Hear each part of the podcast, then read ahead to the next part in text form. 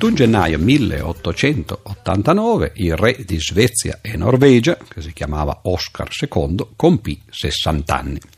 Naturalmente è un logico, i compleanni dei re sono poco importanti, poco interessanti, però in questo caso c'è un collegamento con eh, la nostra storia che incomincia la sua ultima settimana, la nostra storia della logica, e il collegamento è che per festeggiare se stesso, il suo sessantesimo compleanno, i suoi 60 anni, il re consegnò un premio, un premio stranamente alla matematica. Il re era uno studioso, un dilettante però studioso della matematica e, secondo le sue parole, desideroso di fornire una nuova prova del suo interesse per il progresso delle scienze matematiche, aveva istituito un importante premio per un'importante scoperta nel campo dell'analisi matematica superiore. Qual era il problema che bisognava risolvere per prendere questo premio? Beh, in realtà il problema era niente meno che la stabilità del sistema solare. Evidentemente il re era un po' preoccupato del fatto che magari il sistema solare prima o poi si sarebbe dissolto e che quindi la sua casata, non lui direttamente magari, ma i suoi discendenti avrebbero potuto perdere il trono, così come l'intera terra avrebbe potuto perdere la vita e l'esistenza. E allora il re voleva, scherzi a parte, sapere se il sistema solare era stabile o se invece un giorno qualche pianeta avrebbe potuto partire per la tangente morte o il sistema avrebbe potuto collassare. Questo era un problema naturalmente che risaliva a parecchi anni prima, in realtà ormai secoli prima, perché già Newton aveva capito che la sua gravitazione universale era una prima approssimazione allo studio del sistema solare in particolare e del cosmo in generale.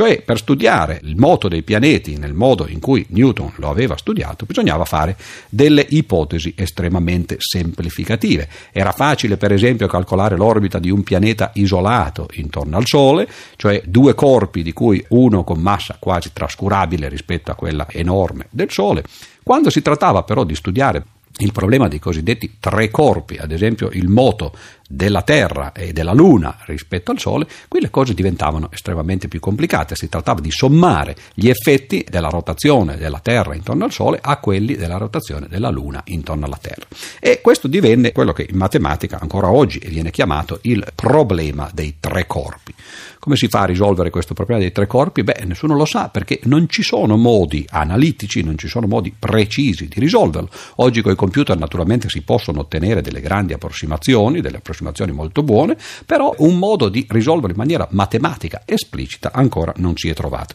È un problema molto complicato. Ebbene, naturalmente nel caso del sistema solare non ci sono soltanto tre corpi perché ci sono i pianeti, 9 o 10 come l'ultimo che è stato scoperto di recente. Questi pianeti hanno naturalmente i loro satelliti satelliti, la Terra, la Luna, poi ci sono i satelliti di Giove e così via, e naturalmente l'intera compagine, eh, come la chiamava eh, Newton, è una compagine estremamente complicata. Quindi se già tre corpi danno problemi quando li si mette insieme, non parliamo dell'intero sistema solare. E il problema al quale si era rivolto il re Oscar II era il problema della stabilità. Non sarà che questi corpi che ruotano intorno al Sole e poi i satelliti intorno a questi corpi e così via, non sarà che alla fine hanno un'influenza flusso reciproco che prima o poi porterà il sistema a dissolversi e a scomparire? Ebbene, Poincaré fu il matematico, Henri Poincaré, matematico francese, che risolse in parte questo problema e vinse il premio Oscar, come potremmo chiamarlo, della matematica. La soluzione che Henri Poincaré, grande matematico francese, riuscì a dare al problema della stabilità del sistema solare era soltanto un primo passo nella soluzione di questo problema, un passo che naturalmente però fu un passo epocale, si potrebbe parafrasare la frase che disse Armstrong quando scese sulla Luna, un piccolo passo per l'uomo ma un passo da gigante per l'umanità. Nel caso di Poincaré la cosa era analoga, un piccolo passo magari per un matematico ma un passo da gigante per l'intera matematica. Poincaré, così facendo, incominciò a studiare il problema, scrisse vari libri sull'argomento, tra il 1892 e il 1899 pubblicò addirittura un'intera trilogia, tre volumoni, che si chiamavano I nuovi metodi della meccanica celeste. Già nel titolo l'aggettivo nuovi indicava che questi problemi andavano affrontati in una maniera diversa da quello che si era fatto finora. Poco dopo, tra il 1905 e il 1911, altri quattro volumi, Le lezioni sulla meccanica celeste si aggiunsero ai primi tre, quindi addirittura sette volumi per trattare il problema della stabilità solare e problemi naturalmente collegati. Quali furono le scoperte però di Poincaré? Scoperte che poi ebbero un influsso importante non soltanto nel campo della meccanica dell'astronomia, ma anche, ed è quello che ci interessa più da vicino in questo momento, anche nel campo della logica. E la scoperta di Poincaré fu che il problema dei tre corpi è insolubile, instabile e caotico. In altre parole, che cosa significa? Significa che non si possono trovare delle soluzioni esplicite, e questa è la prima parte,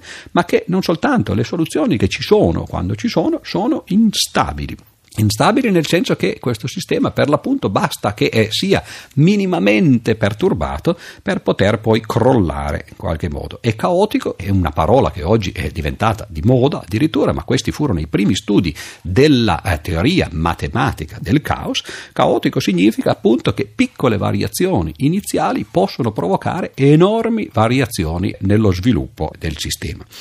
Se vogliamo possiamo anche fare un paragone, ad esempio, con il problema dei tre corpi in altri campi, nel campo ad esempio sentimentale, e la cosa interessante è perché poi le soluzioni si ottengono nello stesso modo. Il problema dei tre corpi si risolve nel caso matematico esattamente come lo si risolve nel caso sentimentale, cioè anzitutto lo si risolve per due corpi e poi viene perturbata la soluzione in modo da tener conto dell'influsso del terzo corpo, esattamente come si fa nella vita coniugale o extraconiugale, a seconda che si sia i primi due corpi corpi o il terzo corpo estraneo. Ma a parte queste divagazioni di natura sentimentale erotica, ritorniamo naturalmente al problema matematico da dove deriva, anzitutto, e questo può essere interessante, l'abbiamo fatto a volte per alcune delle parole delle quali abbiamo trattato, da dove deriva l'aggettivo caotico? Deriva ovviamente dalla parola caos, che però anch'essa ha una genealogia molto lontana. Nella teogonia, Esiodo, la genesi degli dei, il caos è in realtà un abisso, un abisso sotterraneo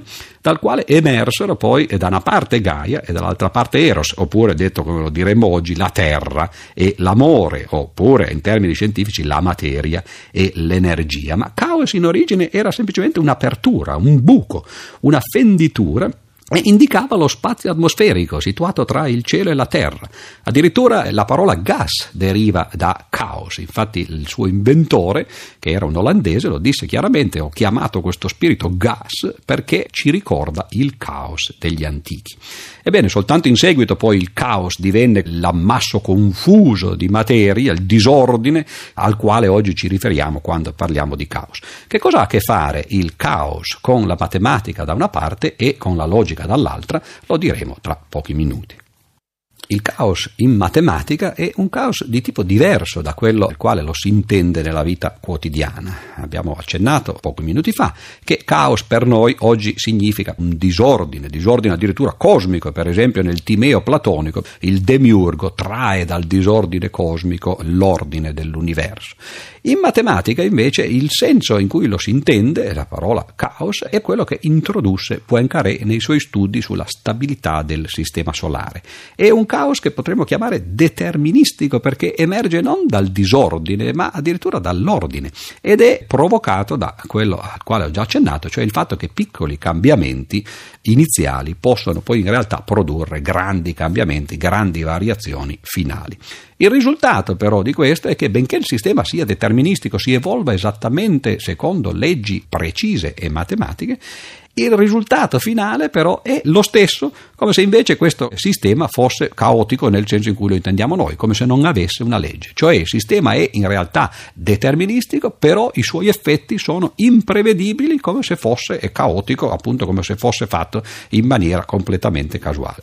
Allora è chiaro, ed è questo appunto il motivo per cui ne parliamo, che un matematico che scopra un fenomeno di questo genere, che scopra il caos addirittura nel determinismo, quando poi pensi al determinismo nella logica, cioè al fatto che i ragionamenti si seguono uno all'altro secondo leggi molto strette, per l'appunto deterministiche, questo non significa che poi i risultati non possano essere di natura, tra virgolette, caotica. Cioè, in altre parole, facendo un'analogia fra la fisica, l'astronomia da una parte e la logica dall'altra, Poincaré, che nella prima, nell'astronomia, sapeva esisteva il caos deterministico, intuì che anche nella logica probabilmente la situazione poteva essere la stessa, cioè nonostante il fatto che i ragionamenti siano fatti in maniera ferrea secondo le leggi della logica, i risultati, per esempio i teoremi che si possono ottenere nel campo della matematica, saranno imprevedibili esattamente come gli effetti di questi sistemi fisici. E allora Poincaré, insieme a tutti i libri che abbiamo già citato sulla meccanica celeste e i nuovi metodi delle lezioni, scrisse anche tre importanti volumi, tre raccolte di saggi, in realtà, agli inizi del Novecento, nel primo decennio del Novecento, che si chiamavano La scienza e l'ipotesi, il valore della scienza e scienza e metodo e in questi saggi sferrò un attacco molto importante, molto forte alla logica matematica di Russell da una parte e alla concezione eh, della logica e della matematica che invece aveva Hilbert eh, dall'altra.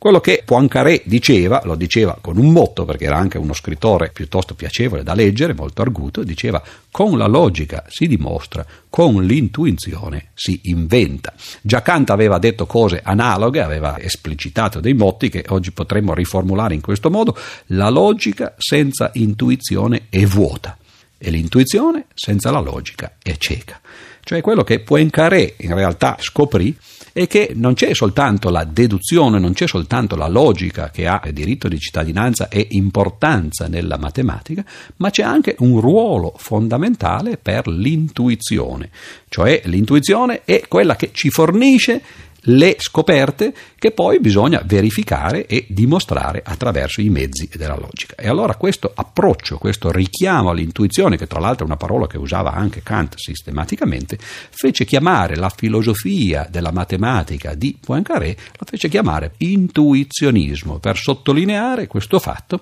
che c'era un richiamo diretto non soltanto alla deduzione, ma soprattutto all'intuizione. Il fatto che Poincaré dicesse che appunto con la logica si dimostra e con l'intuizione si inventa, fece capire ai matematici che c'erano due aspetti complementari nel loro lavoro, c'era naturalmente la parte logica per le dimostrazioni, ma c'era anche una parte di intuizione per scoprire ciò che andava dimostrato, per scoprire i teoremi e gli enunciati che bisognava dimostrare. E allora in questo modo Poincaré si affiancò alla filosofia di Kant, il quale, come ricorderemo, aveva detto, aveva intuito, usando l'intuizione, che le verità matematiche erano sintetiche a priori. Era un modo diverso semplicemente di dire quello che adesso Poincaré stava ripetendo, perché l'a priori era la parte logica, cioè il fatto che le deduzioni avvenissero in maniera puramente logica, ma il sintetico era invece la parte intuitiva, il fatto che ci volesse un'altra qualità, oltre quella della deduzione, per fornire al matematico gli enunciati che bisognava dimostrare. Quindi Poincaré prese posizione a favore della filosofia kantiana, cioè credeva anche lui che l'aritmetica fosse sintetica a priori, che richiedesse una combinazione della logica da una parte e dell'intuizione dall'altra. Ho detto pochi minuti fa per l'appunto che questa nuova filosofia della matematica si chiamò appunto intuizionismo, ma Poincaré non era molto interessato a sviluppare una filosofia in maniera sistematica, soprattutto dei fondamenti della matematica, e lasciò questo compito a un'altra persona, a un olandese che si chiamava Brouwer e che divenne questo olandese un po' il guru, il predicatore sul quale si fondò poi l'intuizionismo moderno. Uno dei concetti fondamentali che Brouwer ci fece capire e che portò avanti fu il fatto che nella matematica bisogna stare molto attenti quando si dimostra l'esistenza di qualche cosa, l'esistenza di un ente. E ricorderete che Hilbert aveva dimostrato, era diventato famoso agli inizi della sua carriera a Königsberg, quando aveva dimostrato l'esistenza di un certo oggetto matematico in maniera non costruttiva. Non costruttiva significa non facendo vedere che questo oggetto esiste, cioè costruendolo, bensì facendo vedere che se non esistesse, se non fosse esistito questo oggetto, si sarebbe arrivati a una contraddizione, cioè una dimostrazione indiretta che non esibiva l'oggetto di cui si stava parlando, bensì faceva soltanto vedere che non poteva non esistere. E allora ecco che Brauer e prima di lui naturalmente Poincaré si scagliarono contro questo tipo di dimostrazioni nella matematica, dissero che queste non avevano diritto di cittadinanza, che quando si dimostrava l'esistenza di qualche cosa in matematica bisognava costruirlo esplicitamente e non bastava invece far vedere che se questo qualche cosa non fosse esistito allora ci sarebbero stati dei problemi. Naturalmente potete capire che l'approccio di Hilbert era stato anzitutto proficuo per Hilbert stesso, ma poi i matematici l'avevano seguito e si erano lanciati in questo genere di matematica che appunto a Poincaré e Brauer sembrava o appariva come una matematica di tipo metafisico. E ciò che gli intuizionisti cercarono di fare fu di riportare la matematica sui binari nei quali correva e si muoveva prima eh, di Hilbert e prima di questo avvento della teologia nella matematica, cioè di riportarla a un atteggiamento costruttivo. Ciò di cui si dimostra l'esistenza deve essere costruito e non basta semplicemente far vedere che non può esistere. Naturalmente ci furono diatribe tra i matematici costruttivi e quelli non costruttivi, tra gli intuizionisti e i non intuizionisti, ma colui del quale parleremo la prossima volta, cioè Kurt Gödel, fece vedere ancora una volta che queste diatribe in realtà erano semplicemente discorsi di natura filosofica, perché l'intuizionismo e il non costruttivismo erano in realtà due facce di un'unica medaglia.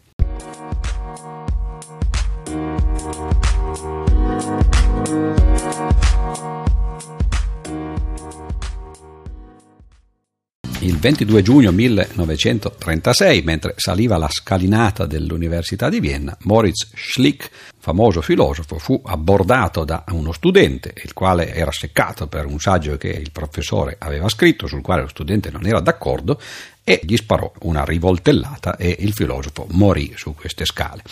Si fece un processo, naturalmente, l'assassino fu dichiarato infermo di mente, ma pochi anni dopo, nel 1938, venne prosciolto perché erano arrivati ormai al potere i nazisti con l'annessione dell'Austria e lui si era reso utile, secondo i nazisti, al sistema eliminando un professore ebreo.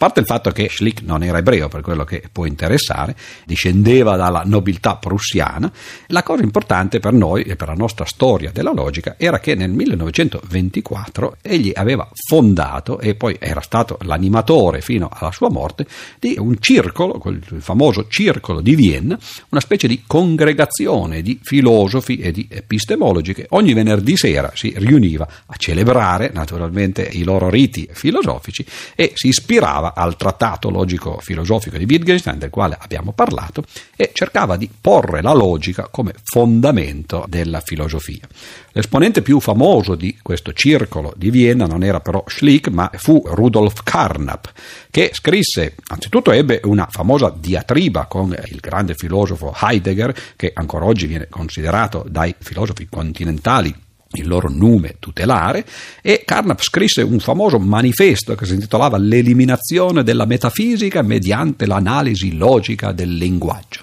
Un po' quello che abbiamo cercato di fare piano piano nel corso della nostra storia, cioè di mostrare come l'analisi logica e la logica più in generale spesso riescono a decostruire molte delle nozioni metafisiche alle quali noi crediamo senza quasi magari accorgerci. Ebbene, coloro che frequentavano il circolo di Vienna erano erano una piccola congregazione di adepti e uno di questi adepti, entrato all'Università di Vienna nel 1924, era stato immediatamente catturato nell'orbita del circolo di Vienna da Schlick stesso, si chiamava Kurt Gödel.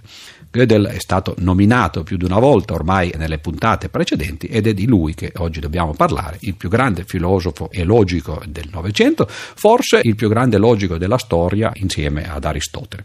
Che cosa fece Schlick con eh, Gödel? Beh, anzitutto lo iniziò alla sua congregazione facendogli leggere l'introduzione alla filosofia della matematica di Russell. Il libricino abbiamo detto che Russell scrisse in galera nel 1918. Gödel frequentò anche le lezioni di Carnap in quegli anni, dalle quali poi nacquero libri famosi come eh, La costruzione logica del mondo oppure La sintassi logica del linguaggio. Notate come nei libri di Carnap, nei libri del Circolo di Vienna, la logica fosse la cosa fondamentale. Abbiamo visto l'articolo precedente, l'eliminazione della metafisica mediante l'analisi logica. Ora si parla di costruzione logica del mondo, di sintassi logica del linguaggio, cioè la logica veramente veniva applicata applicata a tutta la filosofia, da una parte la filosofia del mondo fisico e dall'altra parte alla filosofia del linguaggio. Quindi Gödel fu catturato in questo circolo di Vienna, non ne fece mai parte e non accettò mai la filosofia del circolo di Vienna,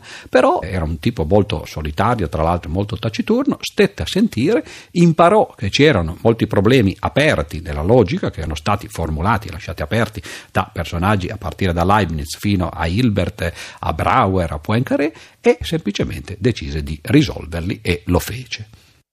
Il primo problema che Gödel riuscì a risolvere nel campo della logica matematica era un problema che era stato enunciato da Hilbert nel 1928. Gödel lo risolse a 23 anni nella sua tesi di laurea, incominciò subito la sua carriera di grande logico e il suo risultato fu quello che oggi viene chiamato il teorema di completezza della logica. Teorema di completezza significa, detto in parole povere, come si potrebbe dire, o parole non tecniche, che gli assiomi che i principi a matematica di Russell e Whitehead avevano enunciato per la parte logica della matematica, cioè per il trattamento da una parte dei connettivi scoperti e studiati dagli stoici e dall'altra parte soprattutto dei quantificatori scoperti e studiati da Aristotele, come si ricorderà dalle prime nostre conversazioni, ebbene questi assiomi che Russell e Whitehead Whitehead avevano posto a fondamento del loro libro, così come d'altra parte anche Frege aveva fatto nei suoi libri, questi assiomi erano completi. Che cosa significa completi? Notiamo anzitutto che qui si sta ritornando alla formulazione dello studio della matematica e dei sistemi formali che è tipica dell'approccio di Hilbert. Hilbert aveva dimostrato la completezza della geometria, aveva dimostrato che tutte le verità geometriche possono essere derivate dagli assiomi che lui stesso, Hilbert, aveva posto nei fondamenti della geometria, ebbene Gödel nel 1930 appunto dimostra che la stessa cosa è vera per la logica cioè tutte le verità di natura logica possono essere derivate dagli assiomi che Russell e White da una parte e Frege dall'altra avevano posto a fondamento del loro sistema. Questo è un bellissimo risultato, naturalmente, soprattutto come risultato di tesi di laurea, fece diventare Gödel immediatamente famoso e il passo successivo però sarebbe stato dimostrare che anche gli assiomi per l'aritmetica e per la matematica più in generale erano completi. Se questo fosse stato vero, effettivamente il programma di Hilbert si sarebbe concluso,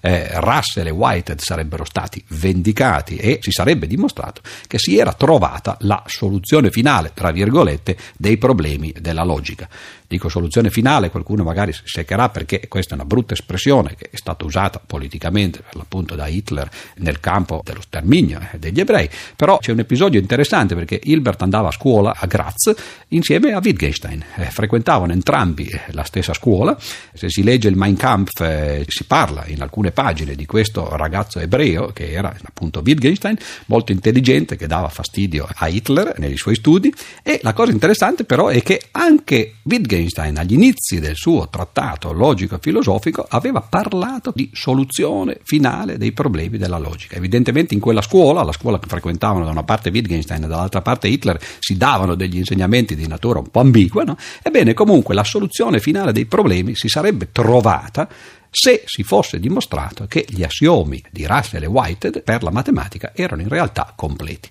Ma questo fu il secondo risultato che ottenne Gödel nel 1931, cioè nella sua tesi di dottorato, e fu un risultato che sconvolse in realtà l'intera matematica, l'intera filosofia della matematica. A differenza dagli assiomi della logica, che sono effettivamente completi, come Gödel stesso dimostrò l'anno prima, gli assiomi della matematica, invece, gli assiomi isolati da Russell e Whitehead, non erano completi, c'erano delle verità che non si potevano dimostrare a partire da quegli assiomi. Ci sono verità non dimostrabili. Questo è ciò che Gödel scoprì nel 1931 riferito al sistema matematico di Russell e White dei Principia Matematica, oppure al sistema di Frege del suo libro in tedesco invece. Che cosa significa il fatto che ci siano delle verità non dimostrabili? Significa che il sistema che Russell e White avevano cercato di costruire per i fondamenti della matematica era un sistema incompleto, mancavano alcuni assiomi proprio perché era possibile trovare delle verità matematiche che non discendevano dagli assiomi che erano stati enunciati. Poco male si dirà perché in realtà anche nel caso degli elementi di Euclide si era trovata la stessa cosa. Ricorderemo che già la prima proposizione del primo libro di Euclide in realtà, come aveva scoperto Leibniz, non discendeva dagli assiomi di Euclide, però era bastato in quel caso aggiungere un nuovo assioma ed ecco che il sistema aveva permesso di dimostrare quella particolare proprietà. E poi, col passare degli anni, Hilbert aveva dimostrato, aveva trovato, costruito un sistema di 20 assiomi per la geometria, di cui invece aveva dimostrato la completezza, quindi tutte le verità geometriche si potevano dedurre dal sistema di Hilbert. Qui si poteva pensare che la cosa fosse analoga, mancava qualche cosa al sistema di Russell e Whitehead e quindi questo sistema andava supplementato, bisognava aggiungere qualche nuovo assioma per far sì che si potessero dimostrare nuove verità, anzi bisognava trovare un modo per concludere l'argomento, cioè trovare un sistema completo. E invece il problema, e questo è il motivo per cui Gödel divenne così famoso, il problema è che il teorema di Gödel, quello che lui dimostrò nel 1931 nella sua tesi di dottorato, non si riferiva soltanto ai principi a matematica, ma come diceva già espressamente il titolo del suo lavoro, si riferiva ai principi a matematica e a tutti i sistemi affini. Cioè il problema che Gödel aveva individuato non era un problema legato a un particolare sistema storicamente determinato come quello di Russell e Whitehead, ma era un problema della matematica stessa. Qualunque sistema di assiomi che si fosse proposto per l'aritmetica e più in generale dunque per l'intera matematica doveva essere incompleto. L'incompletezza era un fenomeno legato direttamente alla natura della matematica. In qualunque modo si fosse cercato di assiomatizzare la teoria dei numeri e più in generale la matematica, si sarebbero sempre trovate delle verità che rimanevano al di fuori del sistema. Naturalmente si poteva prendere queste verità e aggiungerle al sistema in considerazione come nuovi assiomi, ma il teorema di Gödel diceva che ci sarebbero state altre verità in questo nuovo sistema allargato che non potevano essere dimostrate da quegli assiomi e così via. La matematica in realtà rivelava una incompletezza di fondo, una limitazione fondamentale, il fatto cioè che mentre per la logica era stato possibile, così come d'altra parte anche per la geometria, trovare dei sistemi di assiomi completi che permettessero di derivare tutte le verità, in generale per l'aritmetica e quindi per tutta la matematica nella sua interezza, questo non era possibile. Ed è per questo che il teorema di Gödel divenne così importante, fu citato naturalmente a proposito e a sproposito da filosofi, da letterati, Pensate addirittura, e questo è un caso più unico che raro, che ci sono state delle poesie che sono state dedicate a questo teorema, per esempio Enzensberger ha scritto una poesia che si chiama Omaggio a Gödel, un musicista, Henze, che ha addirittura messo la poesia di Enzensberger all'interno di un concerto per violino, ci sono stati film che hanno citato questo teorema, romanzi di fantascienza come Golem 14 di Lem o Software di Rudy Rucker e così via, insomma è diventato questo teorema ma è veramente un po' il simbolo, la cosa più importante che è stata fatta nella matematica e nei fondamenti della matematica nel Novecento. Il fenomeno dell'incompletezza scoperto da Gödel fu una tragedia, uno shock che i matematici ricevettero, la comprensione del fatto che la matematica era inesauribile, inesaustibile non sarebbe stato possibile mai arrivare ad un sistema che avesse raccolto da un punto di vista assiomatico tutte le verità, tutti gli assiomi dalle quali si potessero dedurre tutte le verità matematiche. Naturalmente il teorema di Gödel è un tipico esempio di una situazione più generale, una tipica espressione culturale del secolo passato, del Novecento, in cui gli artisti di ogni genere hanno in realtà descritto le limitazioni di espressione del mezzo nel quale essi lavorano attraverso il mezzo stesso. Facciamo alcuni esempi semplicemente per mostrare come questo fatto sia piuttosto universale, per esempio in letteratura sei personaggi in cerca di autore di Pirandello sono una riflessione sulle limitazioni del teatro e sulle limitazioni della letteratura. Oppure otto e mezzo di Fellini nel cinema, o 4 minuti e 33 secondi di Cage in musica, o le tele monocrome, per esempio, di Yves Klein in pittura, sono tutti esempi artistici che mostrano, usando un particolare mezzo, le limitazioni del mezzo stesso. E naturalmente nel caso di Gödel c'è qualche cosa di più, cioè Gödel dimostra le limitazioni della matematica, ma le dimostra in maniera matematica. E le limitazioni della matematica diventano i soggetti di nuovi risultati, nuovi teoremi, i cosiddetti teoremi di incompletezza. Una delle conseguenze del teorema di incompletezza di Gödel del 1931 fu la soluzione di uno dei famosi problemi di Hilbert, il secondo problema di Hilbert riferito alla consistenza. Deriva in maniera piuttosto semplice, e infatti Gödel lo vide immediatamente dal teorema di incompletezza il fatto che non sia possibile dimostrare la consistenza di un sistema formale per la matematica all'interno del sistema stesso. Ricorderete che avevamo cercato di parlare della consistenza della geometria riducendola alla consistenza dell'analisi, la consistenza dell'analisi riducendola alla consistenza dell'aritmetica. Hilbert aveva proposto di fermare questo gioco di scarica barili, di dimostrare direttamente la consistenza dell'aritmetica in maniera così elementare da essere assolutamente tutti convinti del fatto e invece ciò che Gödel dimostrò attraverso il suo teorema di incompletezza come conseguenza di questo teorema è che invece la consistenza dei sistemi formali della matematica non si può dimostrare all'interno del sistema stesso. Cioè, in altre parole, non è possibile fare il gioco che avrebbe voluto fare il barone di Munchausen, di cadere nella palude ma poi tirarsi su tirandosi fuori autonomamente per il codino dei capelli. Cioè, una volta che siamo caduti nel pantano, eh, ci dobbiamo rimanere, oppure qualcun altro ci deve tirar fuori. Nel caso della matematica la cosa è perfettamente analoga. Abbiamo un sistema formale, abbiamo un modo di raccontare un mondo matematico, ebbene ci piacerebbe, vorremmo che questo mondo fosse consistente, possiamo credere che lo sia, ma non possiamo dimostrarlo dal di dentro, possiamo soltanto uscire da questo mondo e vedere dal di fuori che esso è consistente. E naturalmente si può immaginare che queste siano cose che hanno impressionato e interessato i filosofi, ci sono state appunto, dicevo, eh, rappresentazioni artistiche di questi fenomeni, molti libri sono stati dedicati ai teoremi di Gödel, ne citerò uno solo perché è un po' singolare in questo questo panorama ed è il libro di Hofstadter che si chiama Gödel, Escher, Bach, che già nel suo titolo fa vedere come i risultati di Gödel in realtà abbiano delle connessioni da una parte con Escher, cioè con la pittura, e dall'altra parte con Bach, cioè la musica. In altre parole, siamo arrivati a scoprire un teorema matematico che ha profondissime implicazioni filosofiche, umanistiche, letterarie, artistiche.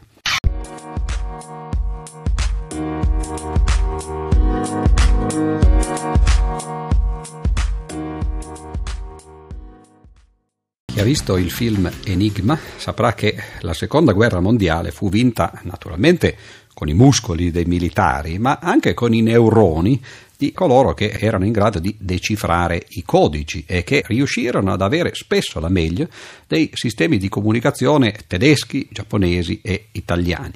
Si calcola addirittura che senza l'aiuto di questi decifratori di codici la battaglia dell'Atlantico e lo sbarco in Normandia non avrebbero potuto esserci, o perlomeno non così con successo, e la guerra addirittura avrebbe potuto trascinarsi fino al 1948. Che cosa si faceva? Eh, cosa facevano questi decifratori di codici che erano veramente dei veri e propri logici applicati? Beh, in realtà i tedeschi avevano inventato una macchina che si chiamava per l'appunto l'Enigma ed era la macchina che diede il titolo prima al romanzo e poi al film del quale ho appena parlato, questa macchina era una cosa abbastanza complicata, aveva delle rotelle attraverso le quali passavano dei fili elettrici e i tedeschi battevano su una tastiera i loro messaggi che venivano codificati e crittati attraverso queste rotelle in una maniera molto complicata, c'era un numero enorme di possibili combinazioni che questa macchina poteva dare e si trattava di riuscire a decrittare i messaggi che venivano lanciati. Gli inglesi furono coloro che riuscirono in questa impresa, in eh, un posto che si chiamava Bletchley Park, riunirono una gran varietà di personaggi interessanti, perché bisognava mettere insieme tutte le possibili intelligenze eh, dell'Inghilterra. Uno di questi personaggi era Ian Fleming, molto noto naturalmente perché fu colui che poi scrisse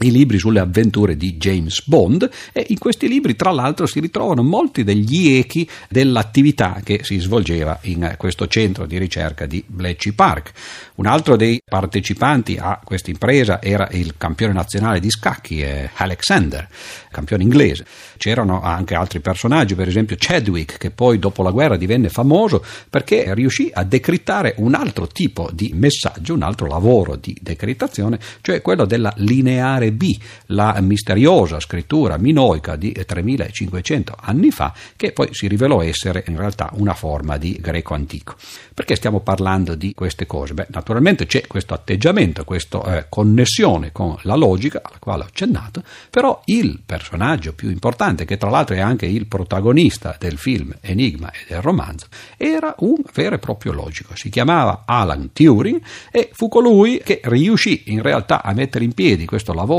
di decrittazione e a far vincere praticamente la guerra agli alleati, o perlomeno a contribuire in maniera sostanziale facendo un lavoro di natura logica a far vincere questa guerra.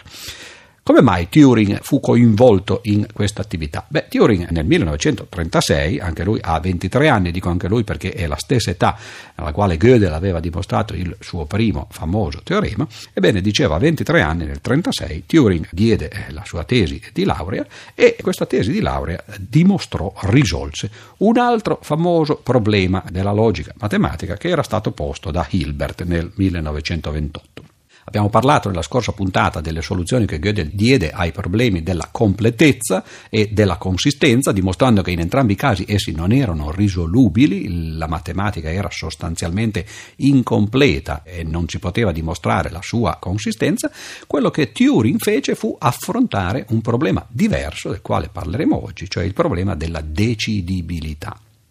Come si fa a decidere un problema di natura matematica? Beh, una parola che ormai è entrata nell'uso comune si chiama algoritmo, che deriva dal nome eh, di un famoso matematico medievale si chiamava Al-Khwarizm, che significa semplicemente discendente o originario di un paese Khwarizm. Ebbene, dicevo, la nozione di algoritmo è la nozione fondamentale per la soluzione dei problemi di matematica, per la loro decisione. Moltissimi algoritmi sono ben noti anche agli ascoltatori, per esempio se io chiedessi all'ascoltatore di risolvere un'equazione di secondo grado, molti ricorderanno o ricorderebbero eh, la formula che hanno imparato nelle scuole, meno b più o meno radice quadrata di b al quadrato meno 4ac diviso 2a. Chi non se lo ricordava se la sarà ricordata adesso, questo è un tipico algoritmo che permette in maniera meccanica, una volta che noi ci troviamo di fronte a un'equazione di secondo grado, di prendere i coefficienti e di fare dei calcoli per vedere se ci sono le soluzioni e nel caso che esse ci siano per scoprire, trovare quale essi siano. Il problema è che eh, quando l'algoritmo c'è, quando il problema è effettivamente decidibile, eh, allora basta semplicemente esibire uno di questi algoritmi e si mostra che il problema è decidibile, si mostra la sua decidibilità. Quello che Hilbert aveva cercato di fare, che appunto aveva chiesto nel 1928 fosse fatto per la logica, era di trovare un algoritmo che permettesse, data una formula della logica, di decidere se questa formula era vera oppure no, o come si dice in gergo tecnico, se era valida oppure no.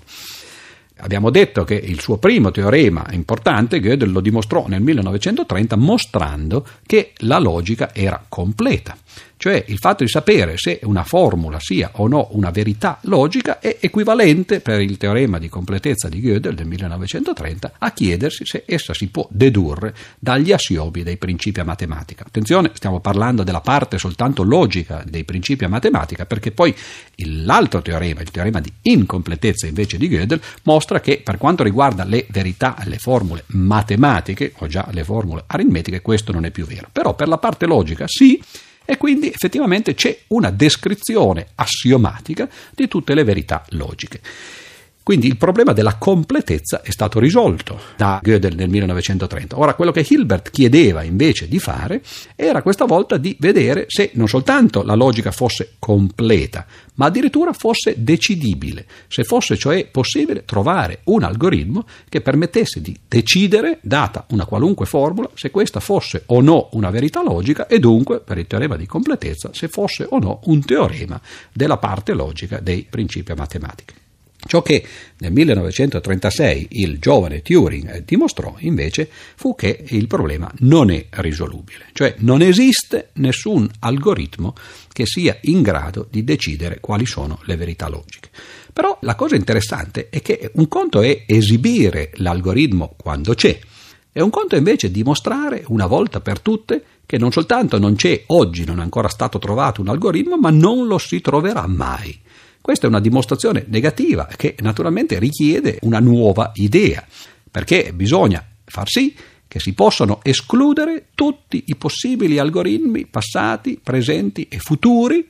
dalla possibilità. E allora bisogna in qualche modo dare una caratterizzazione preventiva di tutti i possibili algoritmi e poi far vedere che nessuno di questi algoritmi è fruibile. E quello che Turing fece fu questo e la sua caratterizzazione degli algoritmi possibili è una caratterizzazione che letteralmente ha cambiato il nostro mondo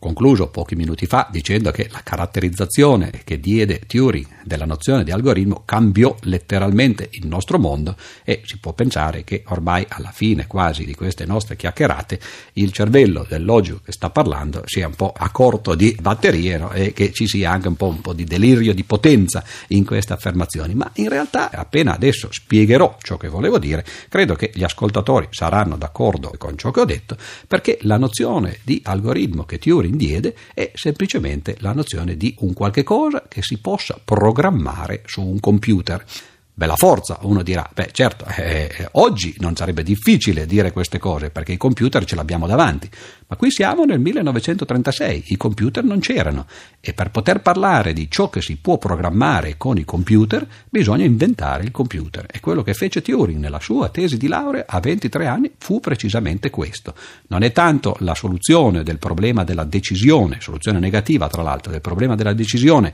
per la logica che Hilbert aveva posto, quello che ci fa ricordare Turing, l'ha fatto passare alla storia, ma è il fatto che nel tentativo poi è riuscito di risolvere negativamente effettivamente questo problema, Turing dovette dare una caratterizzazione di tutti i possibili algoritmi e per farlo si inventò questa macchina che oggi ha veramente cambiato il nostro mondo ed è il computer. Allora l'idea di Turing fu di progettare sulla carta un computer universale, cioè una macchina che fosse in grado di fare tutti i possibili calcoli che mai si sarebbe potuto fare.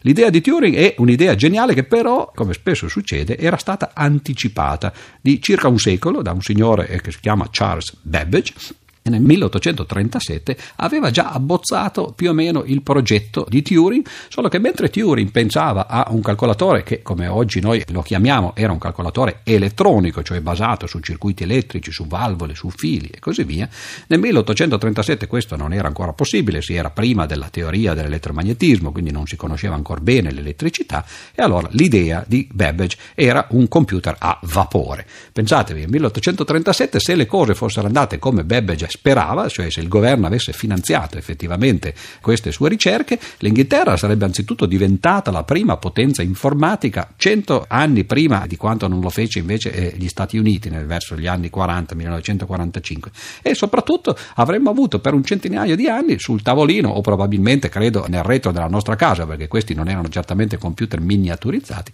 un computer a vapore. L'idea di Babbage però era esattamente la stessa di Turing, cioè si trattava di capire che nel momento in cui una macchina raggiunge una complessità sufficiente, raggiunge quella che si potrebbe chiamare in termini fisici una massa critica, e la massa critica eh, significa che la macchina è in grado di prendere delle istruzioni codificate e poi di simulare il programma che queste istruzioni codificate codificano, quando, dicevo, questa macchina raggiunge una massa critica, diventa automaticamente una macchina universale. Questa è una concezione completamente diversa da quella dei calcolatori tascabili, per esempio, che fino a qualche anno fa ancora circolavano. I calcolatori tascabili erano in grado di fare certe operazioni. Nel momento in cui si volesse un calcolatore più potente che facesse altre operazioni, bisognava comprarne uno più forte, più caro naturalmente e anche più grosso. Quello che Turing capì è che arrivati ad un certo punto, quando si raggiungeva una certa massa, non era più necessario comprare calcolatori via via più grandi perché questi calcolatori diventavano programmabili.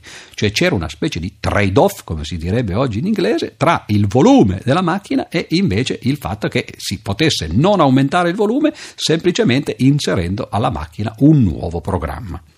L'idea della macchina universale permise a Turing anzitutto di risolvere negativamente il problema della decisione per la logica e poi in qualche modo gli diede lo spunto per capire che si sarebbe potuto far fare alle macchine eh, molte delle cose che eh, fino all'epoca erano state riservate all'uomo. Quindi durante la guerra, ed è di qui che siamo partiti per raccontare la sua storia, durante la guerra Turing incominciò a mettere a frutto queste intuizioni, cioè di far lavorare le macchine a fini di calcolo e in quel modo riuscì a decodificare, decrittare i codici tedeschi che venivano fatti attraverso l'enigma. Ma dopo la guerra anche gli Stati Uniti Uniti si erano accorti che c'era la necessità di fare un numero enorme di calcoli, loro se ne erano accorti per motivi diversi, cioè durante la costruzione della bomba atomica a Los Alamos. E allora, negli anni dopo il 45, tra il 45 e il 50, da una parte negli Stati Uniti e dall'altra parte in Inghilterra, in Gran Bretagna, si cercò di costruire un calcolatore che avesse le caratteristiche che Turing aveva in qualche modo divinato o indovinato nel 1936. L'Inghilterra non si dimostrò all'altezza, impedì a Turing di costruire un computer universale, voleva semplicemente costruire certe macchine via via più potenti, non aveva capito la novità che stava dietro all'idea di Turing. Negli Stati Uniti invece c'era una persona, uno dei grandi matematici di metà secolo che si chiamava von Neumann, che ben conosceva Turing e il suo lavoro perché Turing dopo la laurea era andato a studiare a Princeton dove von Neumann era professore e von Neumann riuscì a convincere il governo degli Stati Uniti che bisognava costruire una di queste macchine universali. E effettivamente fu quello che gli Stati Uniti fecero e così nacque l'informatica, riuscendo a costruire fisicamente una versione della macchina di carta che Turing aveva inventato nel suo lavoro giovanile. Turing però continuò a pensare ai problemi legati al computer e quello che fece fu di cercare di eh, capire fino a che punto si sarebbero potuti spingere questi computer e inventò quello che oggi è il sogno, è chiamato il sogno dell'intelligenza artificiale. Cioè l'idea di Turing era non soltanto di usare una macchina che fosse in grado di fare una gran quantità di calcoli di tipo matematico, ma addirittura di riuscire a far simulare a queste macchine delle parti essenziali del pensiero umano. Turing pensò immediatamente a una delle possibilità, cioè per esempio il gioco degli scacchi. Fu lui che scrisse il primo programma per computer degli scacchi, giocò contro questo programma a mano, perché ovviamente non c'erano ancora i computer su cui si potesse far girare questo programma. Il computer perse immediatamente perché era un programma estremamente rudimentale, però sappiamo tutti che almeno in questo campo oggi il computer è diventato più forte di qualunque uomo, ha battuto più di una volta il campione mondiale, Kasparov, e effettivamente in questo campo l'intelligenza artificiale industriale è stata realizzata. Ci sono naturalmente molti altri campi, agli inizi e negli anni 50 c'era un po' un ottimismo sfrenato, si pensava che il computer sarebbe riuscito per esempio a dimostrare grossi teoremi di matematica, cosa che finora non è riuscito a fare, però certamente l'uso combinato da una parte dell'intuizione matematica dell'uomo e dall'altra parte della potenza di calcolo del computer hanno permesso effettivamente di raggiungere risultati importanti in campi che non sarebbero stati possibili senza questa combinazione situazione. Abbiamo parlato, quando abbiamo accennato alla vita di Poincaré, del fatto che il caos deterministico, proprio perché non lo si può risolvere in maniera analitica, in maniera diretta, viene oggi studiato attraverso simulazioni del computer. E tutto questo, tutti questi sviluppi sono nati dal tentativo di Turing di risolvere un problema di natura logica, cioè la decidibilità della verità logica attraverso un algoritmo.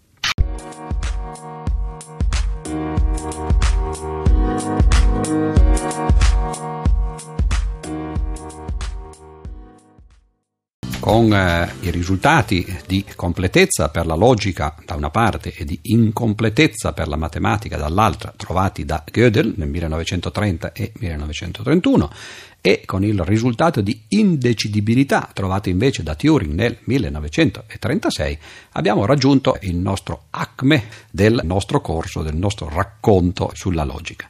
Naturalmente Gödel e Turing sono i due personaggi più importanti della logica del Novecento e forse della logica in assoluto insieme a Aristotele. Dispiace però pensare che entrambi sono finiti malamente, come forse spesso succede con i logici, anche perché effettivamente il pensiero logico è qualcosa di poco adatto ad un mondo che tutto sommato è invece illogico e irrazionale.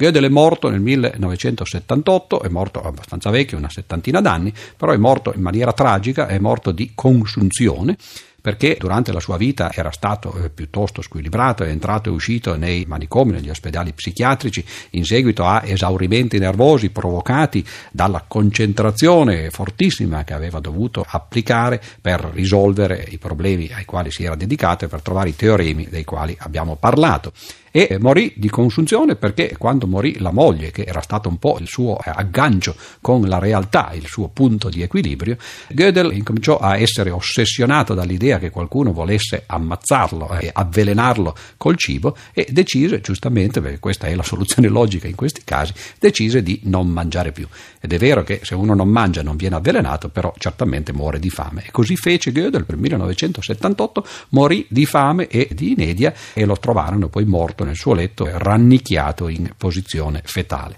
Ancora più tragica però fu la morte molti anni prima, nel 1954, di Alan Turing, l'altro grande logico del quale abbiamo parlato. Turing era un omosessuale, negli anni 50 essere omosessuale non era facile né in Europa né negli Stati Uniti. Ricordiamo ad esempio che negli Stati Uniti, quello era il periodo ovviamente buio del meccartismo, 50.000 persone in quel decennio furono castrate per sentenza giudiziaria perché si pensava che l'omosessualità fosse una malattia e che andasse curata in questo modo. Anche in Inghilterra l'omosessualità era contraria alla legge, si poteva, si doveva perseguire d'ufficio e Turing, che era omosessuale, una sera rimorchiò un ragazzino ragazzino per la strada, se lo portò a casa a dormire, quando si svegliò la mattina scoprì che un soprammobile era scomparso dalla casa e nella sua ingenuità andò a denunciare il furto. Quando gli chiesero, il commissario o il carabiniere di turno gli chiesero se pensava di avere un'idea di chi avesse potuto effettuare questo furto, Turing ingenuamente rispose sì sì so benissimo è quel ragazzo là.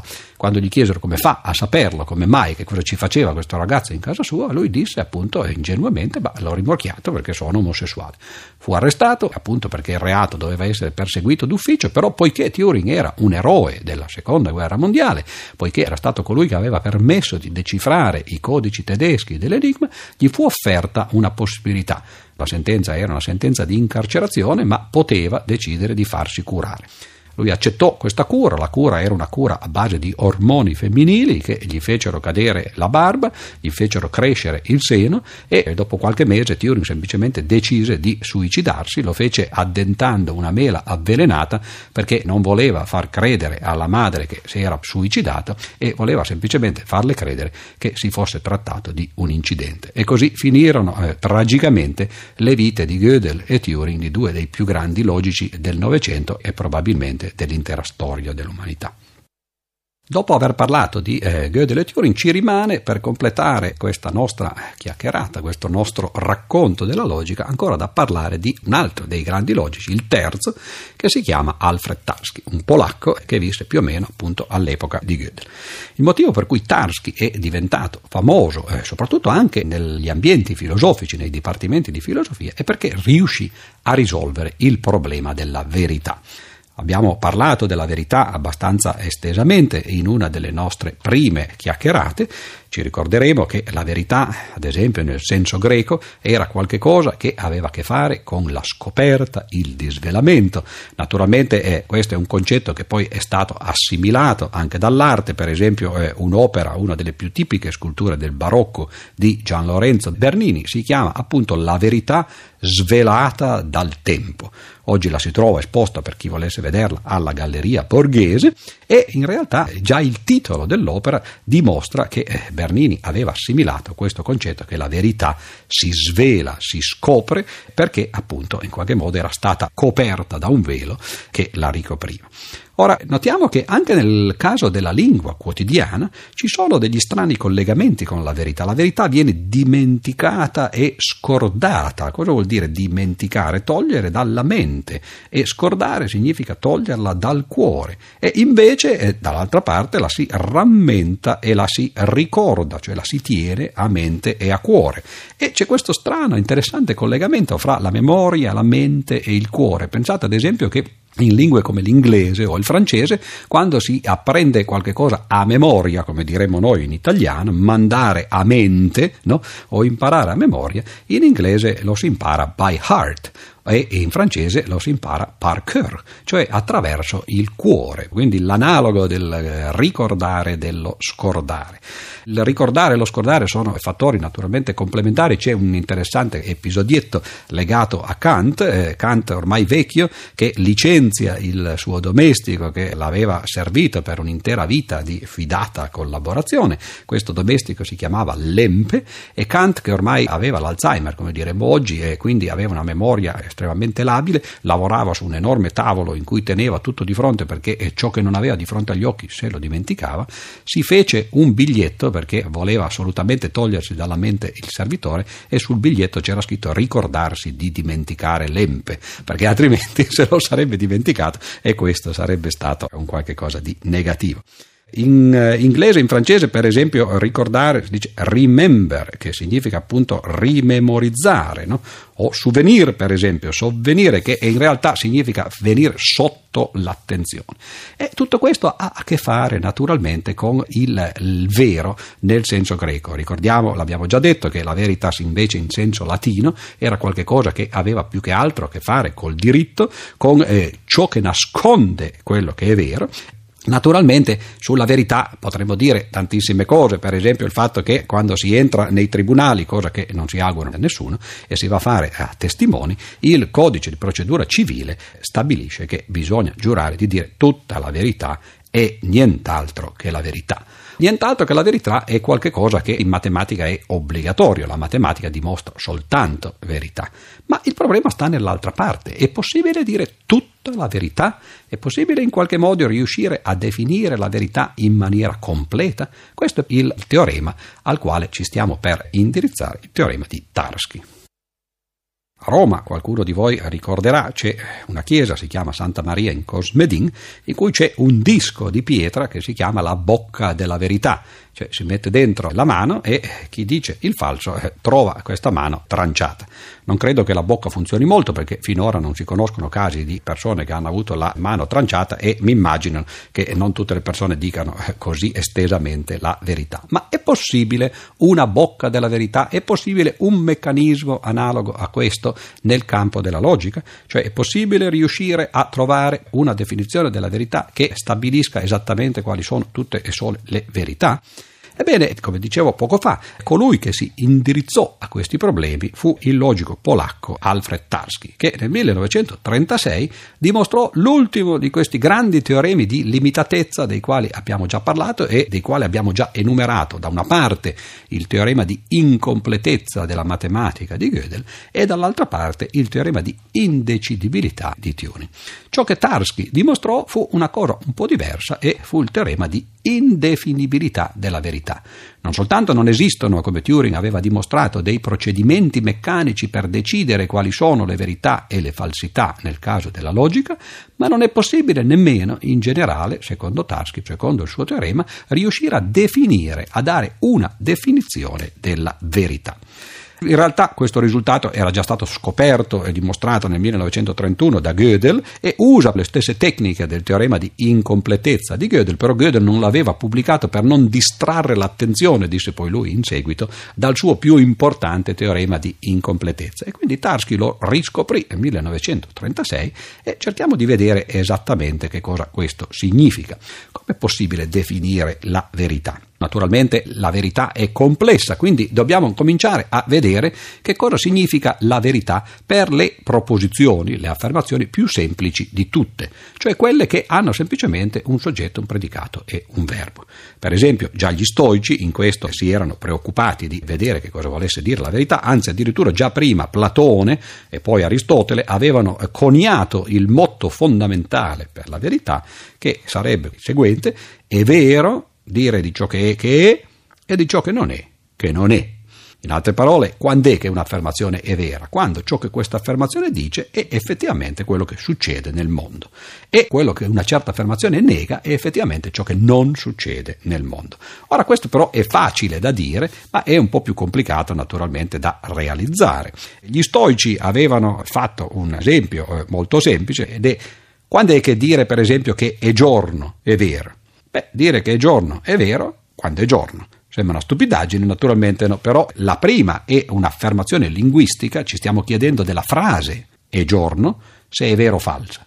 E dire che la frase è giorno è vera significa che è giorno, allora nella seconda parte no, stiamo in realtà semplicemente descrivendo uno stato di cose, cioè da una parte abbiamo il linguaggio, dall'altra parte abbiamo il mondo e la frase che dice che è giorno è vera quando effettivamente nel mondo è giorno. L'esempio che Tarski fece, che è diventato così famoso che lo si ripete sempre anche senza capire che in realtà eh, appunto era noto da duemila anni, è invece la neve bianca. La neve bianca come frase è vera se la neve effettivamente nel mondo è bianca. Ora questo è semplicemente il punto di partenza, come ho detto un punto di partenza che fu dato dagli stoici. Bisogna ora affrontare il problema della verità per frasi complesse. Le frasi semplici, le frasi composte da soggetto, predicato e complementi, dunque sono vere quando esprimono qualcosa che effettivamente succede nel mondo. Il problema è risolvere il problema della verità quando le frasi sono composte. Ora già gli stoici di nuovo avevano capito che la verità delle frasi composte da connettivi è in realtà riducibile alla verità delle frasi di cui si compongono queste frasi composte. Cioè, per esempio, se noi abbiamo una negazione, dire che una negazione è vera significa semplicemente che ciò che viene negato è falso.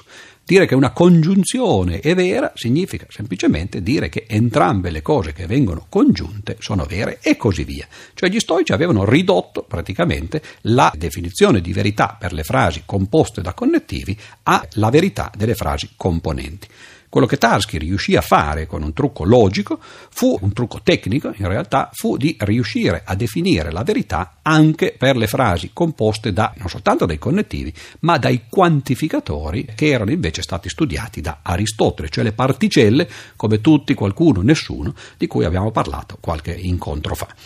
Ho appena detto però prima che Tarski aveva dimostrato la indefinibilità della verità e ho appena detto adesso come invece si può definire la verità. La cosa interessante del teorema di Tarski è questa, il fatto che questa definizione della verità è una definizione che si può dare quando si guarda ad un certo linguaggio, ma la seconda parte del teorema di Tarski, il teorema della indefinibilità della verità, dice che questa definizione non è una definizione che può stare dentro il linguaggio stesso. Cioè noi abbiamo i soliti due livelli ai quali già abbiamo accennato più di una volta, il linguaggio e il metalinguaggio, la matematica per esempio e la metamatematica. Ebbene, nel caso del linguaggio esiste una definizione di verità per quel linguaggio. Ma questa definizione di verità la si dà nel metalinguaggio. E il problema è, è possibile spingere, costringere questa definizione che viene data nel metalinguaggio e spingerla all'interno del linguaggio? Ebbene, il teorema di Tarski dice che no, la possibilità di definire la verità all'interno del linguaggio non esiste, nessun linguaggio permette di definire la propria verità e quindi in un certo senso si è scoperta un'altra di quelle limitazioni del linguaggio di cui Wittgenstein aveva già intuito l'esistenza. Ricorderemo per esempio la conclusione del trattato logico-filosofico di Wittgenstein su ciò di cui non si può parlare, bisogna tacere, ecco che una delle cose di cui non si può parlare all'interno del linguaggio è precisamente la verità di quello stesso linguaggio. Il modo in cui Tarski riuscì a dimostrare questo teorema è una variazione sul famoso paradosso del mentitore al quale forse abbiamo accennato agli inizi del nostro racconto. Il paradosso del mentitore è un famoso paradosso dell'antichità che dice semplicemente consideriamo la frase io mento oppure se volete questa frase è falsa e chiediamoci che cosa succede. È possibile che sia vero che io mento? Beh, se è vero che io mento, quello che sto dicendo è vero, ma sto dicendo che sto mentendo, dunque eh, sto dicendo il falso. E naturalmente vale anche il contrario, è possibile che io mento sia falso? Beh, se fosse falso che io mento, allora quello che sto dicendo sarebbe vero al contrario, dunque starei dicendo la verità e di nuovo abbiamo una contraddizione. Cioè, in altre parole, dire io mento o dire questa frase è falsa è semplicemente una contraddizione. E quello che Tarski fece vedere è che è possibile riprodurre questa contraddizione, sarebbe possibile riprodurre questa contraddizione all'interno dei sistemi matematici se la verità fosse definibile. E dunque la verità non può esserlo perché i sistemi matematici non sono inconsistenti. E questo è l'ultimo grande teorema di limitazione della logica del Novecento che dice che la verità non è definibile all'interno del linguaggio linguaggio stesso.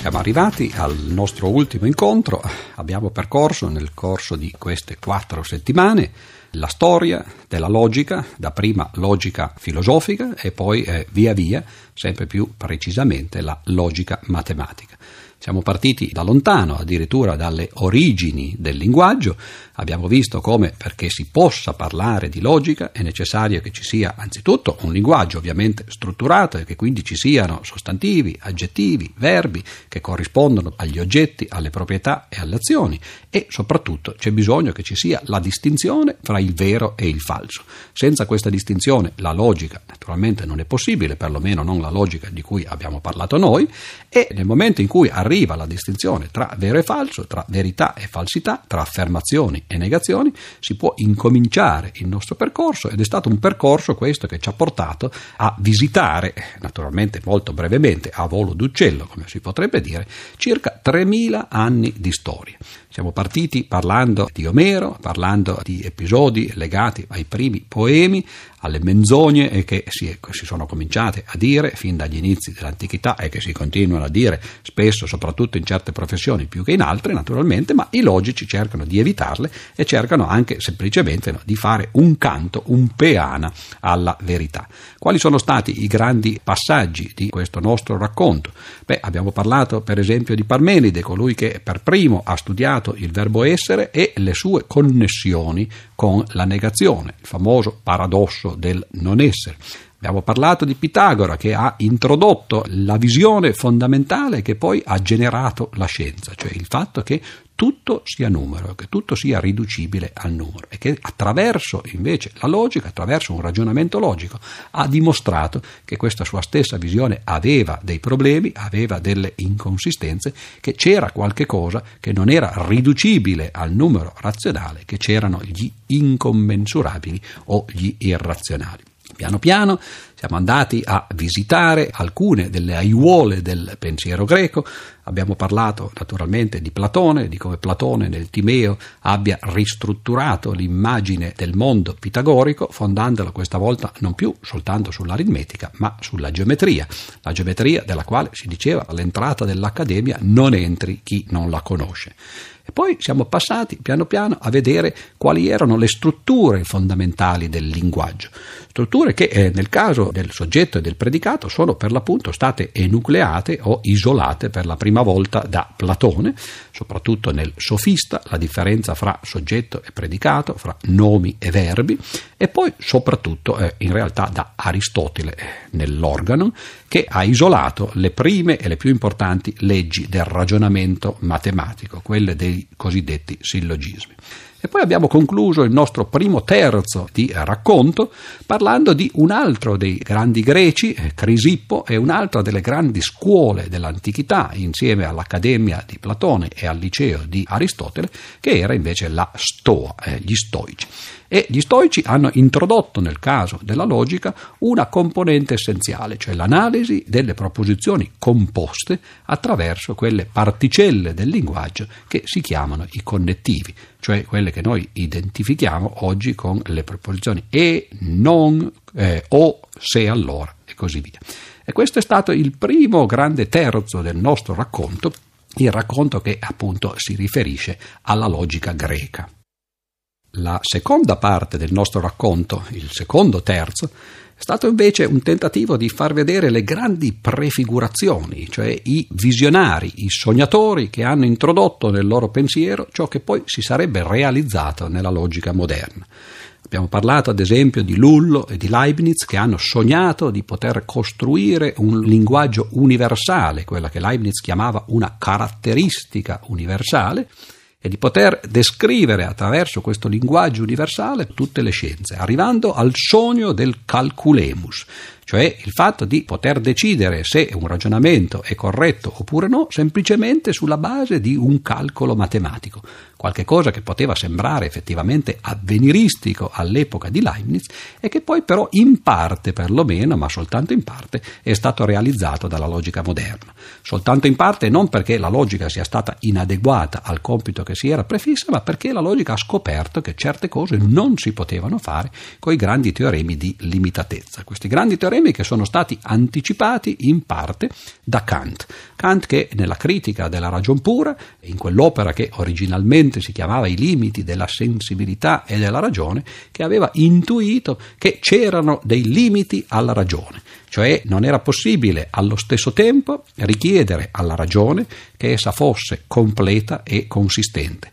Completa nel senso di poter considerare tutte le idee che essa voleva considerare e consistente nel senso di non cadere in contraddizione. L'impianto della critica della ragion pura dice per l'appunto questo, che se si vogliono considerare idee trascendentali come quella di mondo, di anima e di Dio, allora si cade nell'incoerenza, si cade nelle antinomie e rivoltato questo risultato è effettivamente quello che poi divenne il teorema di Gödel, il fatto cioè che se la matematica vuole essere consistente come certamente vuole essere, cioè non vuole poter dimostrare delle contraddizioni, allora non può essere completa. E questo è qualcosa che appunto poi Gödel in seguito dimostrerà. E poi abbiamo visto nell'ultimo terzo l'inizio di questa logica matematica della matematizzazione della logica, matematizzazione del ragionamento. Colui che iniziò questa impresa si chiamava George Bull, l'inglese che morì, come ricordate, forse a secchiate d'acqua dopo una polmonite tirategli dalla moglie. Ebbene, questo inglese che però capì che i numeri 0 e 1 potevano funzionare come delle rappresentazioni quasi iconiche del vero e del falso, che come abbiamo detto poco fa sono in realtà le vere e la vera essenza della logica. Ebbene, vero e falso possono diventare 0 e 1 e in questo caso allora la sottrazione, la moltiplicazione diventano verso versioni matematiche delle operazioni logiche come la negazione e la congiunzione. Abbiamo visto anche che in logica ad un certo punto arrivò il vero protagonista, che è l'infinito protagonista che fu introdotto in particolare da eh, Georg Cantor, che costruì un'intera teoria matematica dell'infinito e che scoprì soprattutto con grande sorpresa che non soltanto era possibile parlare dell'infinito in maniera non contraddittoria, contrariamente a quello che pensavano per esempio i greci che credevano che appunto l'infinito fosse indefinibile, non si potesse parlarne in maniera consistente, ma addirittura Cantor scoprì che di infiniti ce ne sono tanti, di infiniti ce ne sono infiniti e che ciò nonostante questo non è un un mero gioco dialettico, ma che si può fare una teoria matematica consistente dei vari infiniti. E poi finalmente siamo arrivati al sogno della grande logica, il sogno iniziato da Frege e poi portato a termine da Russell, cioè l'idea di poter ridurre l'intera matematica alla sola logica. L'ultima parte del nostro racconto ha mostrato come i sogni, le prefigurazioni di personaggi che vanno appunto da Lullo a Leibniz e Kant soprattutto siano poi state realizzate in forma matematica, completa, formale dai grandi logici della storia. Abbiamo parlato naturalmente degli approcci fondazionali dati da due grandi matematici, i due più grandi matematici del volgere del secolo tra l'Ottocento e il Novecento. Da una parte Hilbert, colui che cercò di studiare in forma matematica le proprietà metamatematiche dei sistemi, cioè proprietà come la consistenza, la completezza, e dall'altra parte invece Poincaré, che aveva intuito che l'intuizione è fondamentale, che la logica da sola non basta. Hilbert fece molti sogni, molti programmi e però bisogna riconoscere col senno di poi che colui che aveva ragione, e veramente ragione, era Poincaré. Poincaré che eh, non fece altro in queste sue osservazioni sui fondamenti della matematica che ritornare in realtà all'idea di Kant, all'idea che la matematica non sia un qualche cosa di analitico, cioè puramente logico, che la si possa fare soltanto in base al ragionamento, ma che sia invece qualcosa di sintetico a priori, cioè c'è una parte ovviamente di ragionamento ragionamento che è l'a priori, ma c'è anche una parte di intuizione che è invece il sintetico. Ed ecco che allora queste idee da una parte di Hilbert e dall'altra parte di Poincaré sono poi confluite alla fine nei grandi risultati di cui abbiamo parlato in questi ultimi giorni. I risultati, cioè, dimostrati da Gödel, da Turing e da Tarski. Sono risultati quasi tutti di limitazione. Dico quasi tutti perché uno dei teoremi di Gödel, cioè il primo teorema, il teorema di completezza, è un risultato positivo, dice che gli assiomi del sistema di White e Russell dei principi a matematica sono completi per quanto riguarda le verità logiche. Ma subito dopo il teorema del 1931 aggiunge che però invece questi stessi assiomi dei principi a matematica sono incompleti per quanto riguarda l'aritmetica in particolare e la matematica in generale. Dunque la matematica è incompleta, non è possibile trovare un sistema di assiomi che permetta di derivare tutte le verità, non soltanto è incompleta ma è anche, come dimostrò Turing, invece indecidibile. La logica benché abbia dei sistemi che sono completi, come appunto dimostra il primo teorema di Gödel, è però indecidibile. Non ci sono delle macchine, non ci sono dei programmi, non ci sono degli algoritmi che permettano di decidere una volta per tutte se data una formula, questa formula o questa affermazione è una verità logica oppure una falsità logica. L'ultimo dei grandi teoremi di limitazione, al quale abbiamo accennato brevemente ieri, è il teorema di indefinibilità della verità. Teorema dimostrato da Tarski usando gli stessi metodi di Gödel, come d'altra parte aveva già fatto Turing, cioè si può parlare della verità, si può definirla, ma lo si può fare soltanto al di fuori, soltanto all'interno di un metalinguaggio. Dentro il linguaggio stesso invece non è possibile definire la verità, la verità dunque è indefinibile, la logica è indecidibile, la matematica è incompleta, tutti questi risultati negativi sono i grandi risultati di autoconsapevolezza che la matematica e la logica sono riusciti a dimostrare per l'appunto nel corso del 1900, del secolo passato e attraverso i risultati di queste grandi personalità che costituiscono forse un po' la trinità di questa nostra religione, cioè Gödel, Turing e Tarski. Con questo abbiamo concluso naturalmente la storia della logica, ma ci rimane ancora da dare i saluti agli ascoltatori. Siamo arrivati al nostro ultimo appuntamento e all'ultima tranche del nostro appuntamento. La logica, eh, l'abbiamo raccontata, è stata una storia effettivamente di matematica, di problemi legati alla filosofia e alla matematica, ma in questi ultimi minuti che ci rimangono vorrei segnalare che in realtà la logica oggi è diventata parte non soltanto della matematica, ma anche delle scienze più in generale. Per esempio, eh, attraverso metodi puramente logici sono stati dimostrati eh, importanti teoremi, ad esempio nel campo della fisica. Ricordiamo che l'attività generale è un classico esempio di una teoria che è stata sviluppata da Einstein in maniera puramente logica, prima ancora che se ne avessero eh, le verifiche sperimentali, anzi verifiche che hanno dovuto attendere decenni prima di poter essere effettuate. Ci sono altri teoremi importanti nel caso della fisica, il famoso teorema di Bell per esempio, che dimostra che eh, ci sono delle grandi limitazioni anche nel campo della nozione di realtà, oppure il principio di indeterminazione di Heisenberg che fa vedere come ci sia un parallelo tra la verità da una parte e la realtà dall'altra. Così come la maggior parte delle verità, può, delle verità matematiche non si può dimostrare all'interno di sistemi formali, così in realtà il principio di indeterminazione ci dice che la maggior parte delle proprietà della natura non si possono misurare all'interno della fisica moderna. Cioè ci sono limitazioni che sono molto simili, spesso si parla di Gödel e di Heisenberg come due facce di una stessa medaglia, coloro che hanno dimostrato da un lato le limitazioni della matematica e dall'altro lato le limitazioni applicazioni della fisica. Ma addirittura ci sono applicazioni della logica in campi che potrebbero sembrare insospettati o insospettabili. Per esempio, nel 1953 Francis Crick e James Watson divennero i più famosi biologi del secolo, riuscendo a scoprire qual è la struttura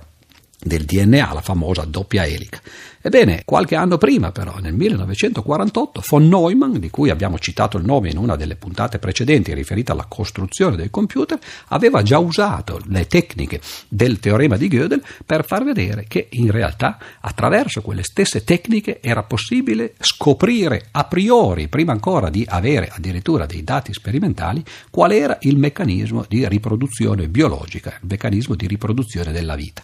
Chi fosse interessato a queste cose può leggerle nel libro che ho già citato di Hofstadter, Gödel e Scherbach, in cui si fa vedere come i teoremi di Gödel, e qui sta veramente una parte del loro interesse, i teoremi di Gödel sono in realtà una forma di cose che la natura aveva già scoperto per conto suo, che è per l'appunto il meccanismo di riproduzione. Quindi anche nella genetica, anche nella medicina, addirittura la logica ha fatto il suo ingresso, ma addirittura nella politica, un campo che si potrebbe pensare lontanissimo dalla logica, nella politica e nell'economia Premi Nobel sono stati dati, per esempio nel 1972 a Kenneth Arrow e più in seguito nel 1998 ad Amartya Sen perché hanno dimostrato all'interno della loro disciplina risultati che sono l'analogo dei teoremi di Gödel. In due parole, Arrow ha dimostrato ad esempio che la nozione di democrazia non è definibile, esattamente come Tarski aveva dimostrato che la nozione di verità non è definibile. Ed Amartya Sen ha dimostrato la stessa cosa per la nozione di diritto. Ed ecco che allora scopriamo che la logica è qualcosa forse di più generale, non è soltanto un soggetto che debba interessare i matematici o i filosofi, è un soggetto che ci dovrebbe interessare tutti perché mostra quali sono le limitazioni del linguaggio e del pensiero e quindi ci rende più autoconsapevoli della nostra limitatezza umana. Grazie agli ascoltatori e buonasera.